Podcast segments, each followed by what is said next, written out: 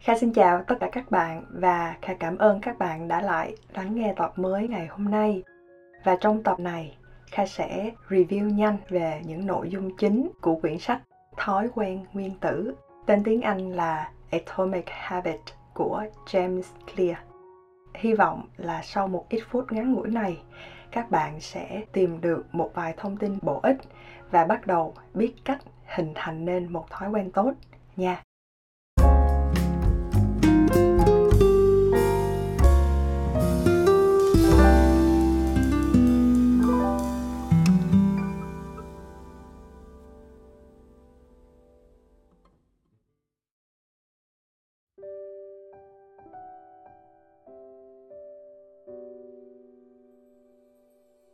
Kha nghĩ là không ít các bạn ở đây đã đọc hoặc ít ra đã từng nghe nói đến quyển sách này.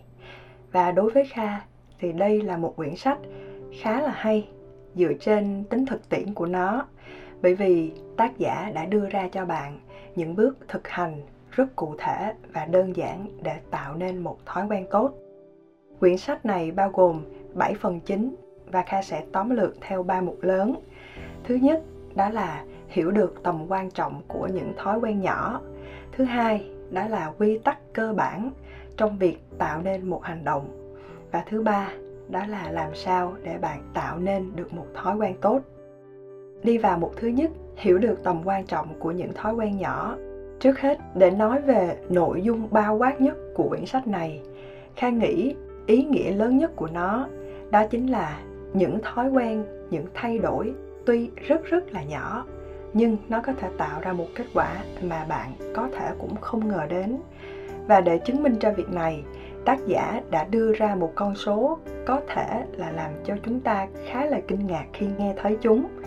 Đó là bạn chỉ cần thay đổi 1% mỗi ngày trong một năm bạn sẽ có được kết quả tốt hơn khoảng 38 lần.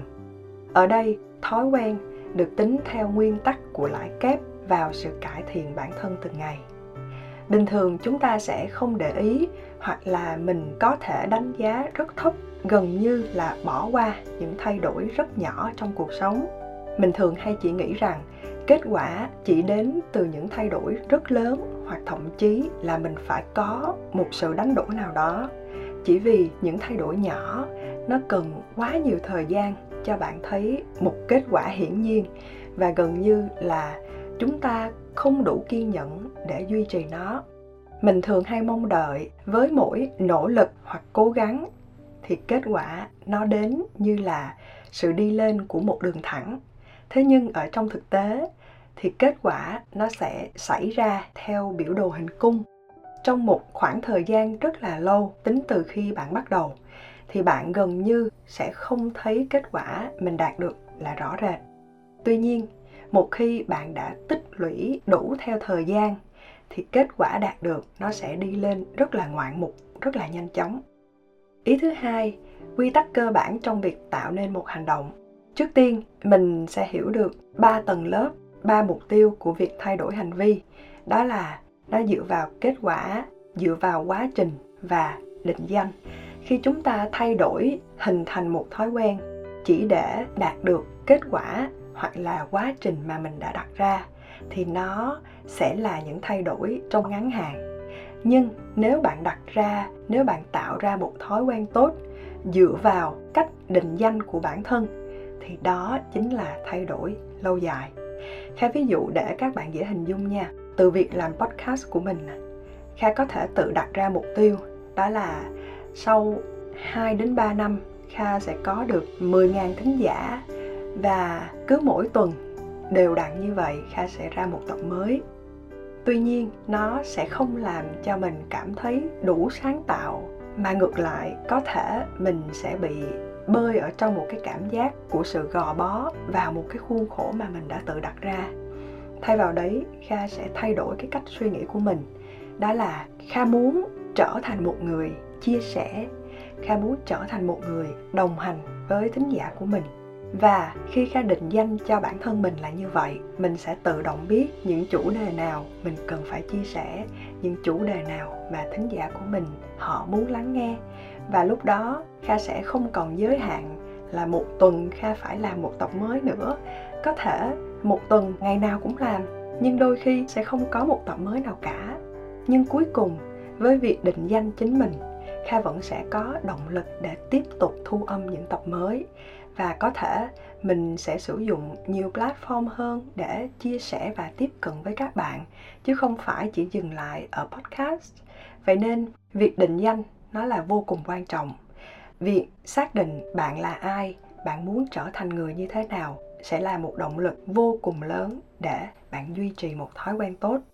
Trước khi đi vào những cách cụ thể để tạo nên một thói quen, tác giả đã giúp cho chúng ta hiểu được một quy trình rất cơ bản của việc hình thành nên một hành động thông qua bốn giai đoạn chính, đó là dấu hiệu, sự khao khát, phản ứng và phần thưởng. Vậy thì chúng có mối quan hệ với nhau như thế nào? Đó là khi có một dấu hiệu, bộ não của mình sẽ được kích hoạt để bắt đầu hành động. Nó tạo nên sự khao khát, động lực để thúc đẩy bạn phản ứng bằng cách đưa ra một hành động cụ thể và phần thưởng chính là mục tiêu cuối cùng.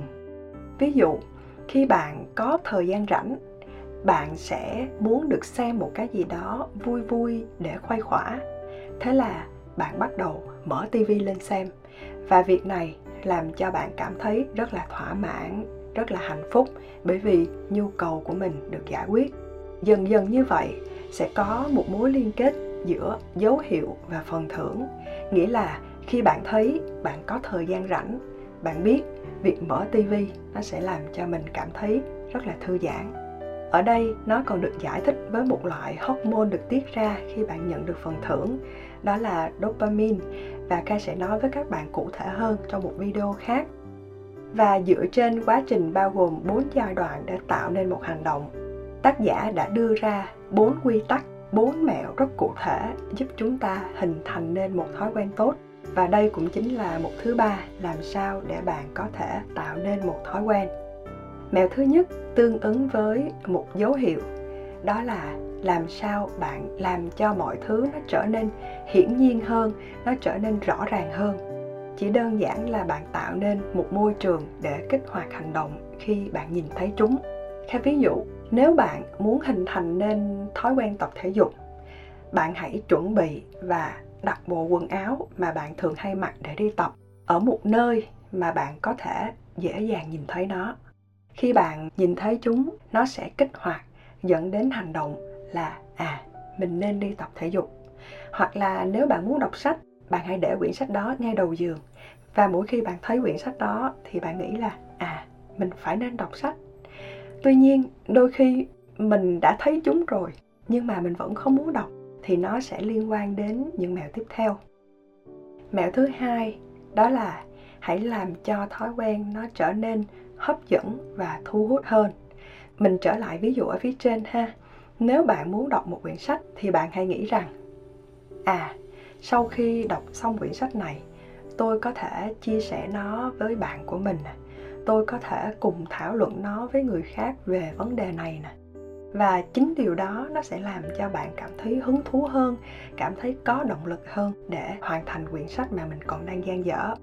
Hoặc ví dụ khi bạn muốn học một ngôn ngữ mới cũng vậy bạn hãy cứ nghĩ rằng à nếu tôi biết nói thứ tiếng này trong tôi sẽ uh, rất là ngầu khi được nói chuyện với người bạn xứ bằng ngôn ngữ của họ.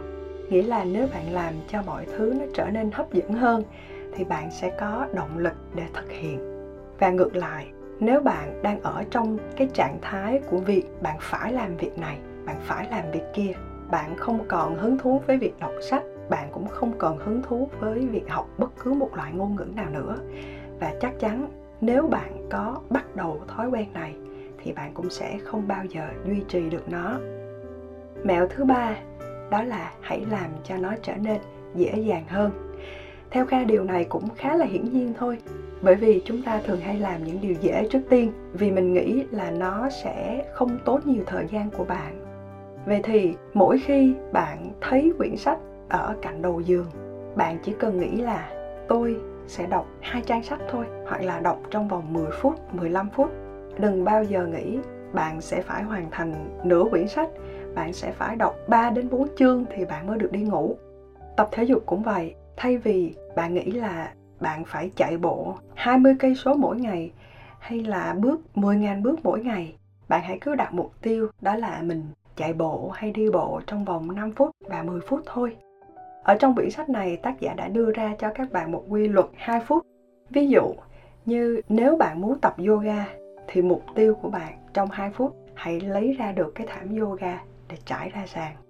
Nếu bạn muốn gấp quần áo thì trong 2 phút mục tiêu của bạn là gấp xong một đôi vớ. Nếu bạn muốn ngồi vào bàn học thì mục tiêu của bạn chỉ cần mở được cuốn tập ra thôi. Và sau đó mình sẽ dần dần nâng cấp bản thân mình lên qua mỗi giai đoạn và mọi thứ nó sẽ trở nên dễ dàng hơn đối với mình. Mẹo thứ tư, đó là hãy làm cho nó trở nên thỏa mãn nhưng cái khó ở đây đó là làm sao để mình cảm thấy thỏa mãn, cảm thấy hài lòng cho mỗi hành động nhỏ. Kha cũng tự suy ngẫm rất nhiều về mẹo thứ tư này, bởi vì có thể một, hai lần đầu thì được, nhưng những lần sau đó thì sao? Thì kha đã tìm được một câu nói của tác giả và kha nghĩ đây chính là cái khoảnh khắc bừng tỉnh cho mẹ thứ tư này. Đó chính là điều làm cho bạn cảm thấy thỏa mãn, chính là nhìn thấy được sự tiến bộ mỗi ngày của mình. Có nghĩa là gì? Ví dụ, nếu bạn tập thể dục đều đặn mỗi ngày, có thể trong vòng một tuần, hai tuần, bạn sẽ chưa thấy ngay là mình có eo thon hay là cơ bụng sáu múi đâu. Tuy nhiên, sau mỗi lần tập thể dục, bạn hãy đánh dấu lại vào cuốn lịch của mình hoặc là vào cái to-do list của mình mỗi khi bạn thấy cái dấu tích, thấy cả một quá trình mình đã đi qua, đó là bạn đã tập được đều đặn 10 ngày 30 ngày 60 ngày không ngừng nghỉ, thì chính điều đó nó tạo nên cái khoảnh khắc của sự thỏa mãn. Kha nghĩ đây chính là những ý chính của quyển sách này, nhưng Kha sẽ dành thêm một phần khá là quan trọng để kết thúc tập ngày hôm nay, đó chính là việc làm sao để duy trì một thói quen với bất kỳ một thói quen nào, bạn sẽ rất hứng thú, tận hưởng khi mới bắt đầu. Nhưng để duy trì nó là một điều không hề đơn giản. Vậy thì sự khác biệt giữa người này và người kia là như thế nào? Tại sao một vài người họ có thể duy trì được thói quen, nhưng một vài người thì lại không? Và sự khác biệt đó chính là bạn cam kết để vượt qua sự nhàm chán của những thói quen này. Khi mới bắt đầu, ai cũng sẽ cảm thấy có động lực rất nhiều để thực hiện nó. Nhưng sau khi bạn mất đi động lực, bạn sẽ cảm thấy rất là nhàm chán. Không phải sự thất bại là nguyên nhân làm cho mình từ bỏ thói quen, mà đó chính là sự nhàm chán. Vậy thì sự khác nhau giữa mỗi người, đó chính là bạn có đủ kiên nhẫn để vượt qua sự nhàm chán, để tiếp tục và duy trì thói quen hay không? Kha có tóm tắt lại một trang giấy cho cuốn sách này. Kha sẽ để nó ở trên trang facebook của academy. Link kha sẽ để ở phần mô tả nha. Nếu bạn nào cần thì vào trang facebook này để tải về. Và từ nay, với mỗi tài liệu kha làm ra để cung cấp thêm thông tin cho các bạn, hay là những thông tin về những buổi workshop sắp tới kha sẽ tải lên và để tất cả ở trên trang facebook này, để các bạn có thể dễ dàng gom lại một mối thôi và không phải bị xáo trộn bởi nhiều thông tin khác. Và trước khi kết thúc tập ngày hôm nay, xin cho kha gửi lời cảm ơn đến các bạn đã để lại bình luận cho mình. Từ bạn có nickname là bmi 1800 có thể là bánh mì 1800 chăng? Với lời nhắn gửi chị Kha em cảm ơn chị. Từ khi biết đến chị, em đã học hỏi được rất nhiều điều qua những câu chuyện chị chia sẻ. Tuy là em đã nghe podcast của khá nhiều người, nhưng không hiểu sao giọng của chị lại khiến em cảm thấy gần gũi lắm. Em luôn ủng hộ chị. Họ rất là dễ thương. Chị cảm ơn em rất là nhiều. Và cảm ơn các bạn đã lắng nghe tập ngày hôm nay. Cuối cùng, kha chúc các bạn đọc sách vui và hẹn gặp lại các bạn trong tập tiếp theo. Bye bye.